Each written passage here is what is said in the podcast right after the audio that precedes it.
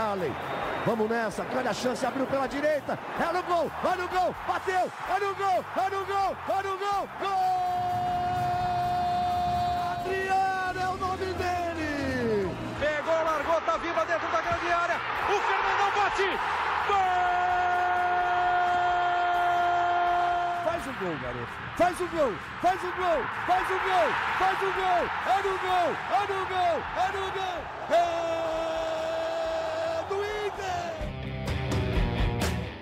Torcedor Colorado, um grande abraço. Iniciando aqui em Gé. Globo, mais um podcast do Inter, episódio 228. Na retomada do Campeonato Brasileiro, o time de Mano Menezes venceu a primeira partida fora de casa, 1 a 0 sobre o Lanterna Coritiba, gol de pênalti do atacante Pedro Henrique. O Inter agora é o oitavo colocado na tabela de classificação com 17 pontos e já começa a pensar na zona da Libertadores, já está flertando com os primeiros colocados. Para falar sobre a vitória do Inter no Couto Pereira, estou ao lado de Luca Pumes, torcedor influenciador, filho do seu Josué. Luca Pumes, aquele abraço, que saudade, meu amigo. Alguém falou em flertar por aí? É isso aí mesmo? É ah, o Inter bem, está flertando com os primeiros, Luca Pumes. Coisa boa, então tá. Então cheguei nesse papo aí. É sempre uma honra, Brunão, gravando aí pós-jogo, né? Ainda com o sangue quente, mas o corpo frio. A noite em Porto Alegre é muito fria, né? pós, pós-vitória do Colorado. Mas esses pontinhos vão aquecer a gente aí. Acho que o Inter fez a obrigação dele é, de vencer o Coritiba mas, cara, sendo bem sincero, é, primeiro tempo ficou bem abaixo. É, a gente pode escolher se vai ver o copo meio cheio ou o copo meio vazio. Eu, até esse momento, estou escolhendo ver o copo meio cheio, pensando que a gente fez a nossa obrigação, pensando que é, foi o essencial para vencer, mas o Inter demonstrou um futebol até um pouco abaixo do que a gente vinha vendo é, no, na na parte anterior à data FIFA, né? E isso foi bem complicado. Achei que esses, esses dias é, de trabalho iriam trazer um internacional um, um, talvez um pouco mais competitivo. Essa é a palavra, eu acho. Mas vamos debater sobre o jogo. Com certeza. Luca Pumes e eu, eu sou o Bruno Ravazoli, repórter de Gé. Globo. Vamos nesta parceria já conhecida, né? Bebeto e Romário nesta edição do podcast do Inter, episódio 228. Como o Luca destacou, estamos gravando no pós-jogo, né?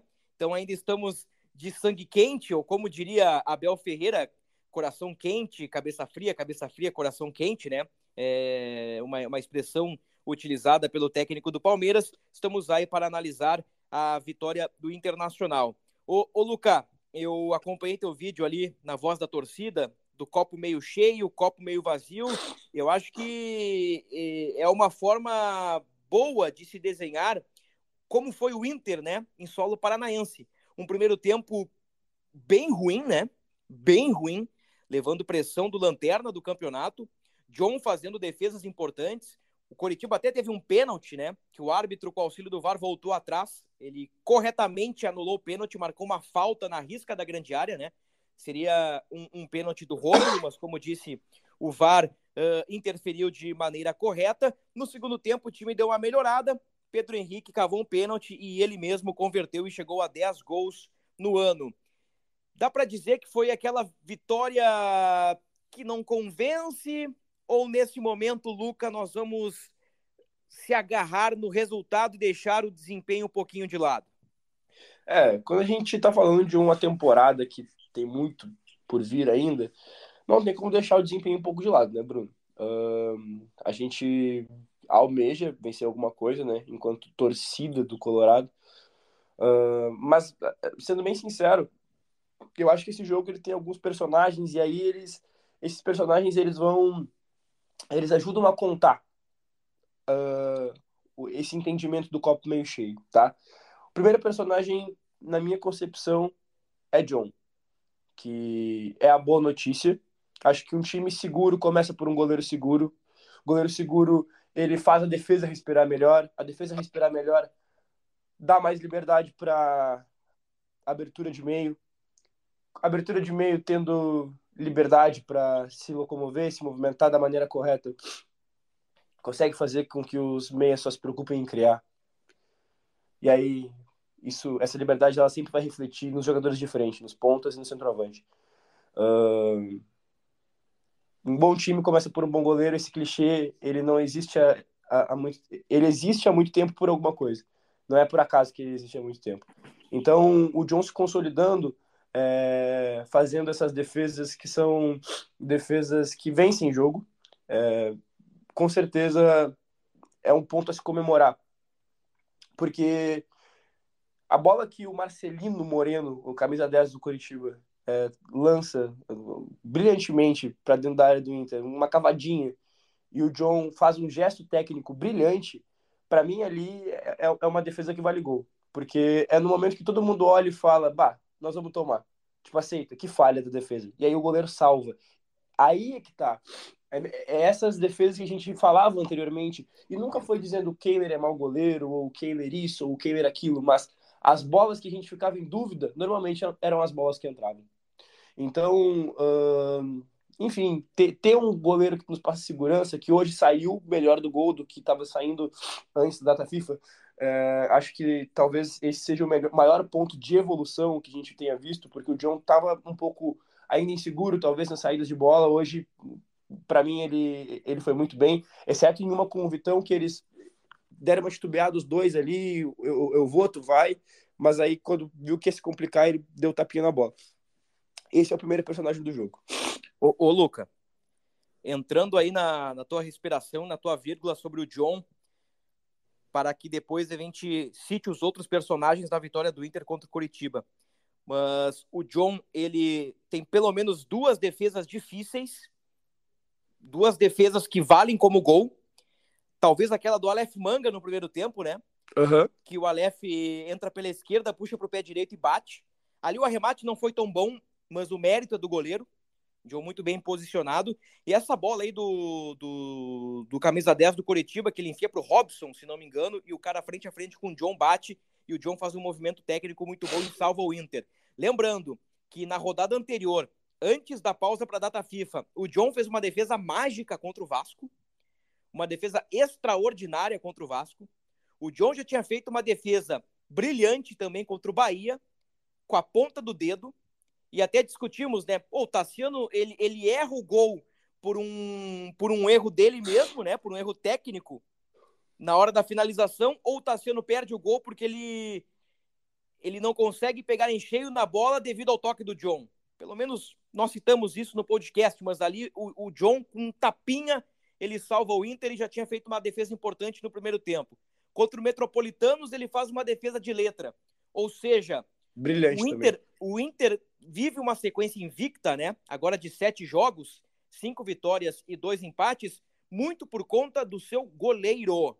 Não fosse John Vitor Luca Pumes, não fosse John Vitor Luca Pumes, talvez esta sequência invicta não tivesse tantas vitórias, talvez algumas vitórias tivessem uh, virado empate e alguns empates até derrotas, né? Então aí uh, entrando na respiração e fechando este parênteses, eu, eu exalto mais uma vez uma belíssima atuação do goleiro John.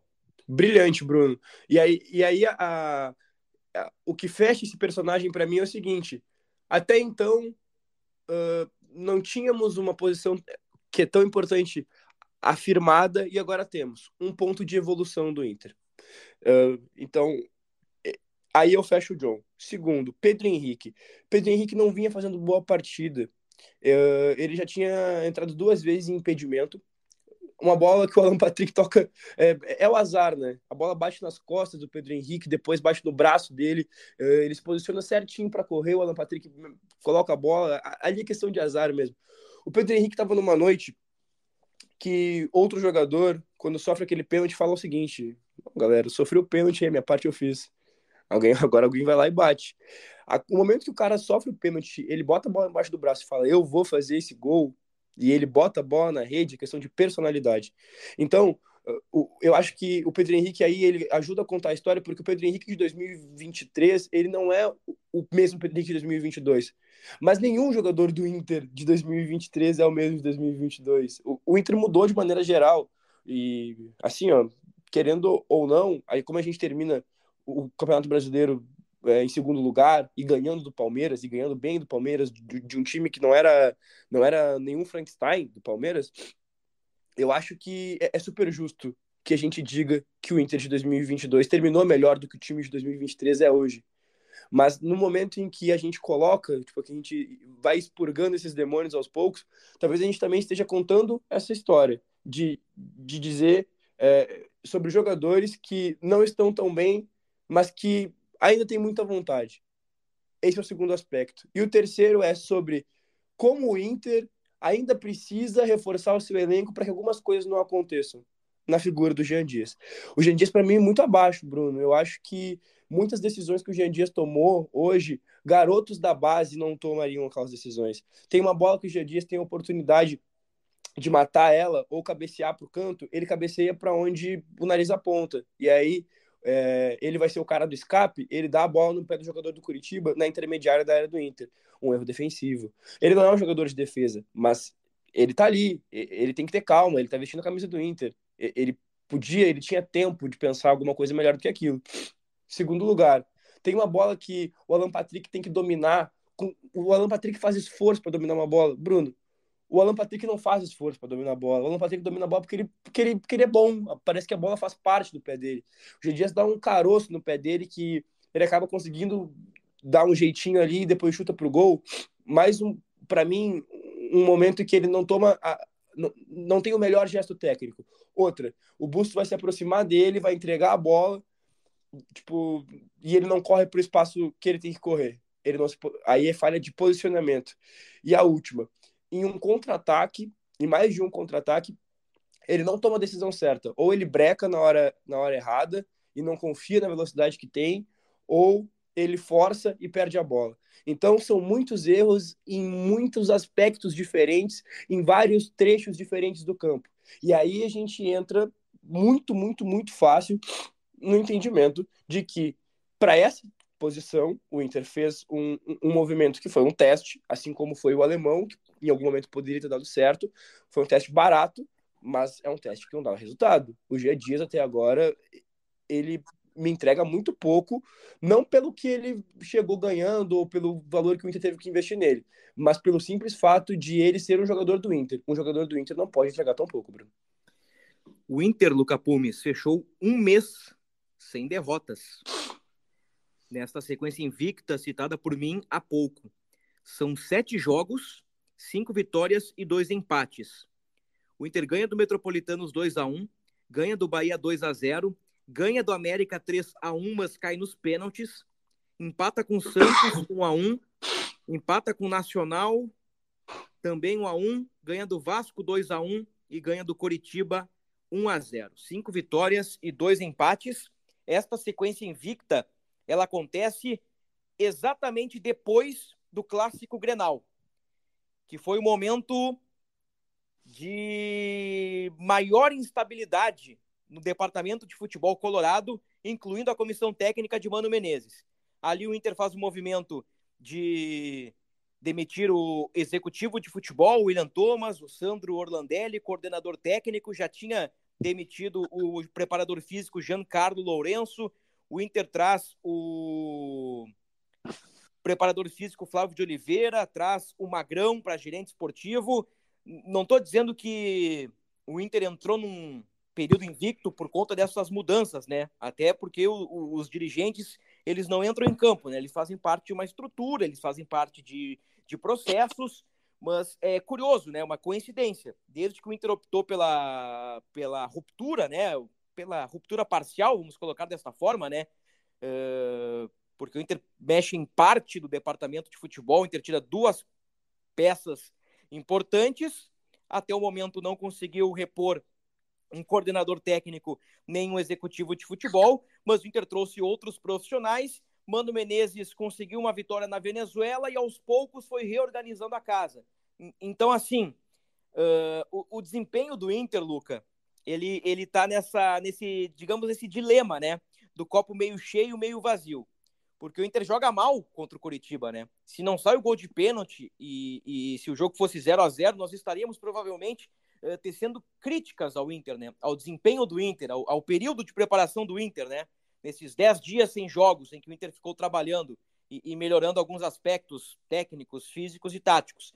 O Inter consegue uma vitória e, e é o mais importante neste momento. Somar pontos numa competição longa, numa competição de pontos corridos. O Inter, que até pouco tempo atrás flertava com Z4, já começa a flertar com G6, um trabalho de recuperação. Se lá atrás Mano merecia críticas, agora Mano merece elogios, porque o Mano, praticamente com o mesmo grupo, ele conseguiu dar um, dar um, dar um novo ânimo para o time, né? Ele, ele conseguiu encontrar soluções. E aí entra exatamente uh, na bolinha que tu deixou quicando.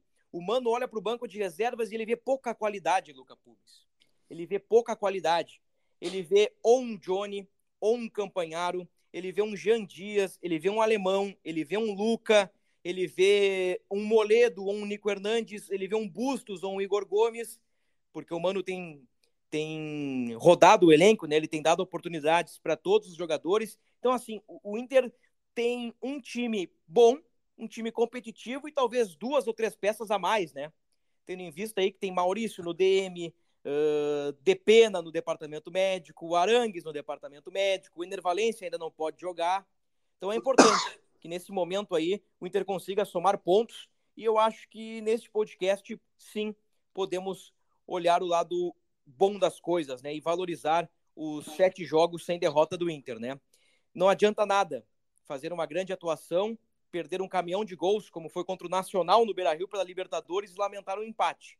Porque, no fim das contas, o, o mais importante de tudo, especialmente no futebol brasileiro, é o resultadismo. Mas eu fecho com tua análise a respeito de John, de Pedro Henrique, que deu uma melhorada boa nos últimos jogos, né?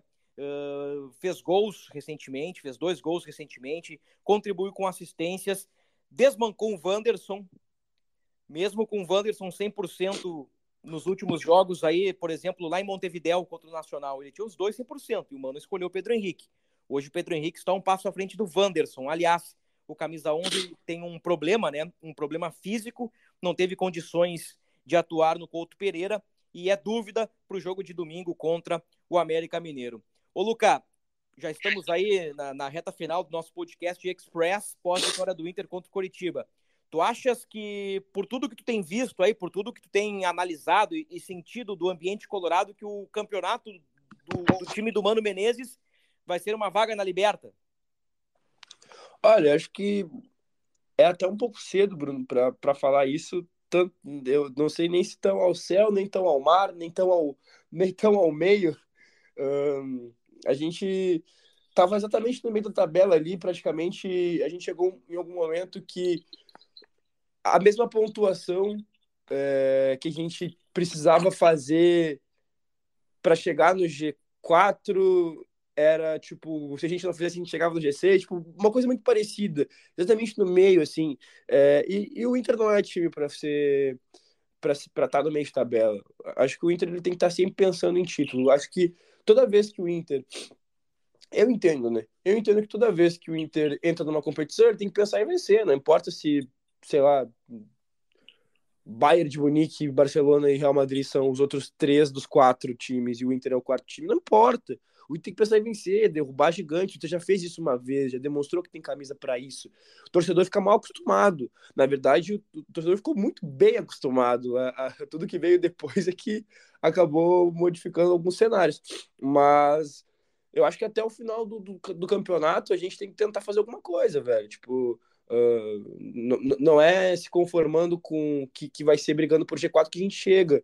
É a mesma lógica da partida que a gente entra para empatar e a gente perde, né? Tipo, tem que entrar para vencer sempre. E talvez o Botafogo esteja num ano iluminado, talvez o Palmeiras é, seja o, o, o, chato do Manchester City, que só vai deixando alguém se alimentar, e aí daqui a pouco vem não para de vencer nunca mais, mas o Inter tá ali, o Inter tem que tentar. Porque por, é até ruim de dizer isso, mas o campeonato que a gente mais tem chance é a Libertadores. E eu não tô dizendo que a gente tem muita chance na Libertadores. É só que o Campeonato Brasileiro realmente é muito difícil, pela regularidade, pelo tamanho do elenco que o Inter tem e pela falta de recurso técnico que às vezes, é, como tu bem citaste, o Mano tem quando ele olha para trás. É, algumas das posições elas até se equivalem, sei lá. É, hoje eu ficaria tranquilo se eu tivesse sempre Rômulo e Campanharo para a primeira função. É, embora o Campanharo nas últimas partidas não tenha sido aquele Campanharo que a gente viu antes. Mas, enfim, ele passou por alguns desgastes, etc. Mas eu gosto do Campanharo. Agora, o Inter, precisa, o Inter precisa desse 5 irrefutável. Pô, se o Inter trouxesse o Cuejar, meu Deus, eu acho que eu ficaria tão feliz quanto o quanto a chegada do Ener, mesmo, mesmo, mesmo, assim, tipo, mesma proporção. Porque a abertura de meio, nesse novo contexto do futebol, que as linhas são lá atrás, que, que o meio de campo começa abrindo o jogo, se tu parar para pensar, a primeira armação de jogada é o camisa 5. O camisa 5, ele, ele atua como um quase como se ele fosse um segundo camisa 10, ou como o, às vezes, no, no, um tempo atrás, o camisa 10 voltava para buscar essa bola desse jeito. Então, é extremamente necessário ter um cara que é o cara ali com a 5. E se o Inter trouxesse o Cuejar, ele resolvia esse meio do Inter. Então, a gente precisa ver o que, que o Inter vai se movimentar, o que, que o Inter vai, como o Inter vai se movimentar, na verdade, nessa janela ainda, e o que, que ele vai nos trazer para melhorar para as duas competições. E aí sim a gente vai conseguir definir qual é o Brasileirão e qual é a Libertadores que o Inter vai fazer, Bruno. O Inter busca um camisa 5, né? Como o Luca destacou, um primeiro volante. Recentemente, o presidente Alessandro Barcelos deu uma entrevista admitindo que a contratação de Cuejar é muito difícil pelos valores envolvidos, mas a Arábia Saudita está abrindo as portas para jogadores galácticos, né? É. Cristiano Ronaldo foi o primeiro, tem o Kanté, volante francês, indo para lá. Eles tentaram levar o Messi, mas o craque argentino foi para o futebol norte-americano. O, o Benzema foi para o futebol da Arábia Saudita. Então, daqui a pouco, eles contratam alguns galácticos e liberam os que são apenas bons, né? E o Cuejar seria um excelente apenas bom para o Inter, né? Seria uma grande contratação para o Inter. Então, a ver aí o que vai acontecer. Hoje é um cenário que parece inviável, mas o futebol é dinâmico, né? Como diria o poeta da bola. Daqui a pouco o Al Hilal contrata um galáctico, libera o Cuejar, ou empresta o Cuejar, ele tem contrato até meados de 2024, se não me engano. Então daqui a pouco pode acontecer. O Ener Valência também dá um salto de qualidade. O Arangues, na teoria, também dá um, um, uma guinada importante no meio campo do Inter, né? Eu penso que o Arangues já é a peça de reposição para o Johnny, que provavelmente será vendido na janela do meio do ano o, o, o X da questão com o chileno é a parte física, né? Ele foi relacionado para o jogo do Nacional e tivemos a impressão, agora vai. Aos pouquinhos o Arangues vai vai começar a pegar ritmo, entrar cinco minutos aqui, 15 minutos ali, meia hora ali, até que vai assumir a condição de titular. Só que ele sentiu um desconforto e vai ficar fora por mais alguns dias. Então vamos ver, né? O Inter também quer um substituto para Alan Patrick, que é fundamental. O Inter hoje não tem essa peça. O Inter, no Couto Pereira, não tinha nenhum meia, a não ser o Lampatrick, né? Não tinha Maurício, não tinha Depena. Bah, que loucura. O, os guris Estevam e Lucas Ramos não conseguem dar a resposta, né? Uh, muitas vezes sobram até da lista de relacionados. Então, aí, um, um meia também é, é, uma posição que o Inter procura no mercado. E, e quem sabe aí mais um atacante, né? Para não ter esse, esse dilema citado há pouco pelo Luca do Jean Dias, né? Quem sabe para ter um, um, um híbrido, né? Um, um, cara que faz a ponta, um cara que faz um, um segundo atacante ali para também dar uma qualificada no setor ofensivo. Porque, querendo ou não, Luca Pumes, o artilheiro do Inter no ano tem 10 gols, né? E são dois jogadores com 10 gols, o Alan Patrick e o Pedro Henrique. Então, assim, uh, o Inter não tem aquele artilheiro, né?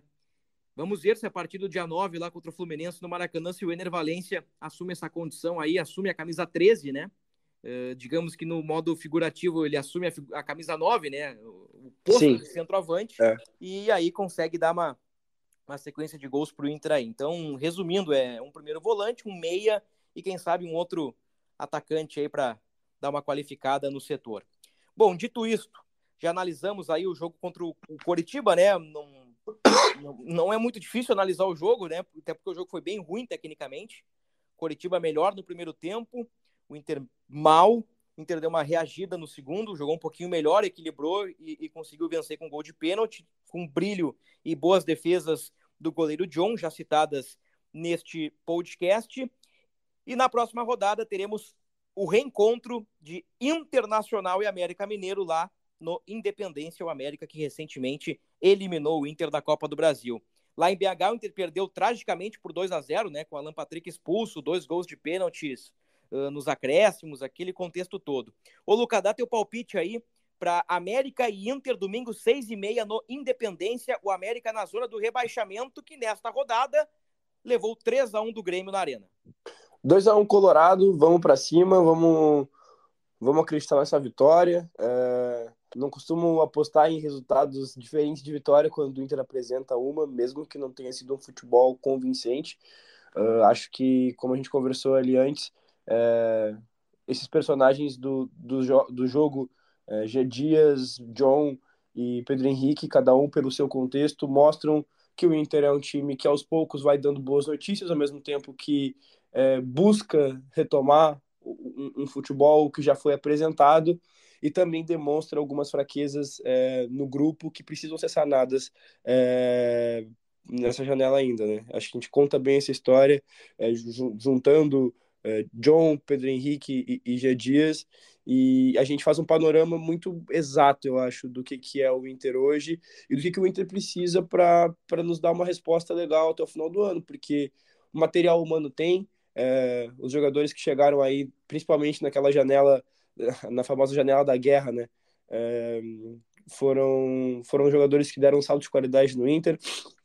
É, quando o Inter traz, é, ao mesmo tempo, uh, Pedro Henrique, que demora um pouco para estrear, é verdade, mas Pedro Henrique, Wanderson, uh, Depena, Alan Patrick, é, são jogadores que, se tu parar para pensar, é, tira do Inter hoje, o Inter meio que não sobra, Uh, obviamente a gente se encontrou ali uh, nas laterais, enfim, mas para criação, para resolver a partida é, é, difícil. O Bustos hoje fez uma partida até interessante defensivamente, mas em alguns momentos ele não conseguiu cobrir os espaços bem. E é, tem a jogada, inclusive, que tu cita, Bruno, que o Aleph Manga corta o Vitão de maneira até fácil. O Bustos está voltando desesperado, o Bustos não chega nem perto de alcançar o Aleph Manga. Então tem várias coisinhas aí que a gente precisa ajustar, mas que, de maneira geral, com essa história tudo que a gente conta, me faz acreditar que dá para fazer um, um bom 2023 ainda. É. Em termos de desempenho, esperamos mais. Em questão envolvendo resultados, eu acho que tá legal. Acho que deu uma melhorada boa. Cinco vitórias nos últimos sete jogos, né? Cinco vitórias e dois empates. É, é, é um cartel realmente bem interessante, né? Como dissemos, o Inter saiu daquela situação ali de flertar com a zona para flertar com a Libertadores, né? Tá, tá um pontinho do, do, São Paulo, né? Que é o sexto colocado, né? O Inter, uh, uh, para termos de comparação, né? O Inter tá 10 pontos atrás do líder Botafogo, tá quatro rodadas atrás do líder Botafogo, tem confrontos diretos pela frente, né? Mas vamos ver, né? Vamos ver o que o, que o campeonato reserva para o Inter. Eu acho que domingo é 1 a 0 sobre o América e aí, que vitória que pode ser importante, né? Mais um time na zona do rebaixamento, mais um time desesperado. O Inter pode fazer o resultado, ir a 20 pontos, quem sabe já ingressar no G6 para na próxima semana ter o Independiente Medellín no estádio Beira Rio. O Inter precisando da vitória para se classificar às oitavas da Libertadores. E aí, meus amigos, no mata-mata com Enervalência. Aí o bicho vai pegar confirmando o Inter é o oitavo colocado com 17 pontos no certame nacional. Meu amigo, meu camarada Luca Pumes, muito obrigado. Aquele abraço. Voltamos depois de Inter e América e antes de Inter Independiente Medellín. Um abraço, Bruno. Espero que a gente volte aí com, com boas notícias e projetando é, um Inter que vai com moral alta para cima do Jim. A gente tem que buscar essa classificação para a gente poder ver o Ener Valencia brilhando aí com a camisa colorada pelos campos da nossa gloriosa América do Sul. Que loucura! Tantas vezes naquele momento instável do Inter, né, nós uh, traçamos alguns cenários bem negativos, né? Olha, você pode perder aqui, pode empatar ali, pode perder aqui. Se acontecer isso, vai ocasionar tal coisa na frente, né? Porque o momento era uma porcaria, né? Vivia um momento muito ruim, perdia de 2 a 0 para todo mundo. Agora, olha só como as coisas mudam, né? O Inter pode já ganhou do Coritiba, pode ganhar do América, daqui a pouco pode ganhar do DIN entre o América e o DIM tem a chegada de Ener Valência em Porto Alegre. Aí depois tem Cruzeiro no Beira Rio, jogo para 40 mil pessoas. E o Inter pode subir na tabela de classificação, pode classificar na Libertadores e deixar para trás Caxias, deixar para trás América Mineiro e focar, quem sabe, num segundo semestre de muitas vitórias e, quem sabe, né, de disputa de títulos. Fechamos aqui o podcast, episódio número 228. Obrigado, Luca Pumias. Obrigado a você, torcedor colorado. Voltamos nos próximos dias com muito mais, tudo sobre o Inter em Gé. Globo. Aquele abraço.